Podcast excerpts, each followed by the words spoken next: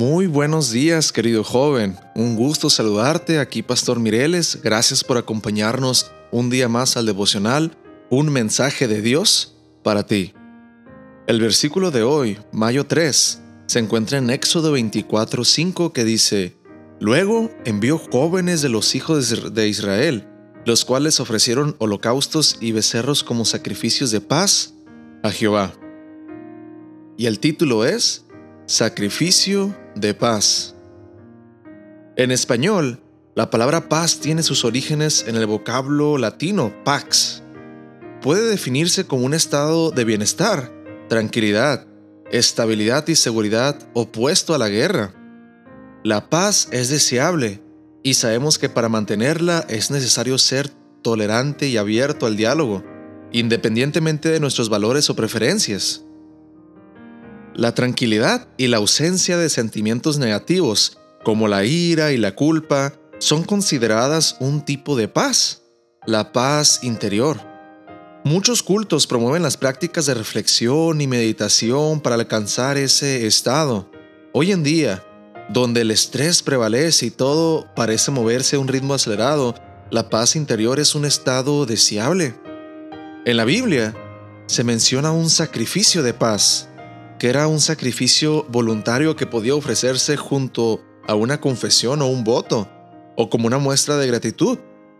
Consistía en sacrificar un animal, una parte del cual era quemado, otra comida por los sacerdotes y otra devuelta para ser consumida por quien presentaba la ofrenda.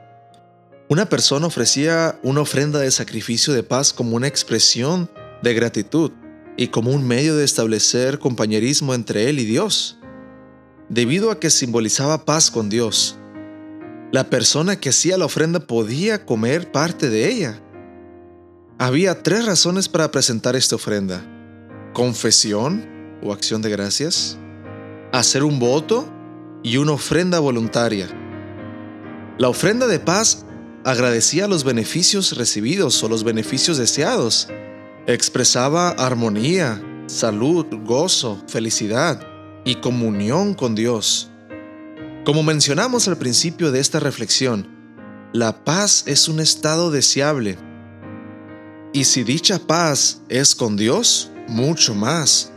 Por lo tanto, hoy debemos también procurar acercarnos a Dios y agradecerle lo que ha hecho por nosotros y como el Israel de antaño celebrar los beneficios que obtenemos del Creador.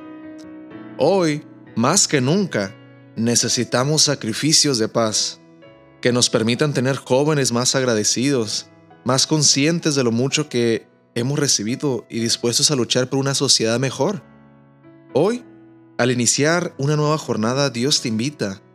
Ven y celebremos juntos tu crecimiento y el gozo y la comunión que existe entre tú y yo. Ofréceme un sacrificio de paz y te daré una idea de qué puede ser tu corazón. Querido Santo Padre, gracias por una mañana que nos has otorgado. Tantas bendiciones, tantas providencias tuyas, somos personas felices porque te pertenecemos a ti, querido Dios. Cada joven hermano que está escuchando esto, por favor que tu presencia lo acompañe en cada actividad, en cada plan que tiene Dios para hoy, para su vida, que tú seas aquel dador que lo haga posible. Todo esto te lo pedimos en el nombre de tu Hijo amado Cristo Jesús. Amén. Querido joven, que Dios te bendiga.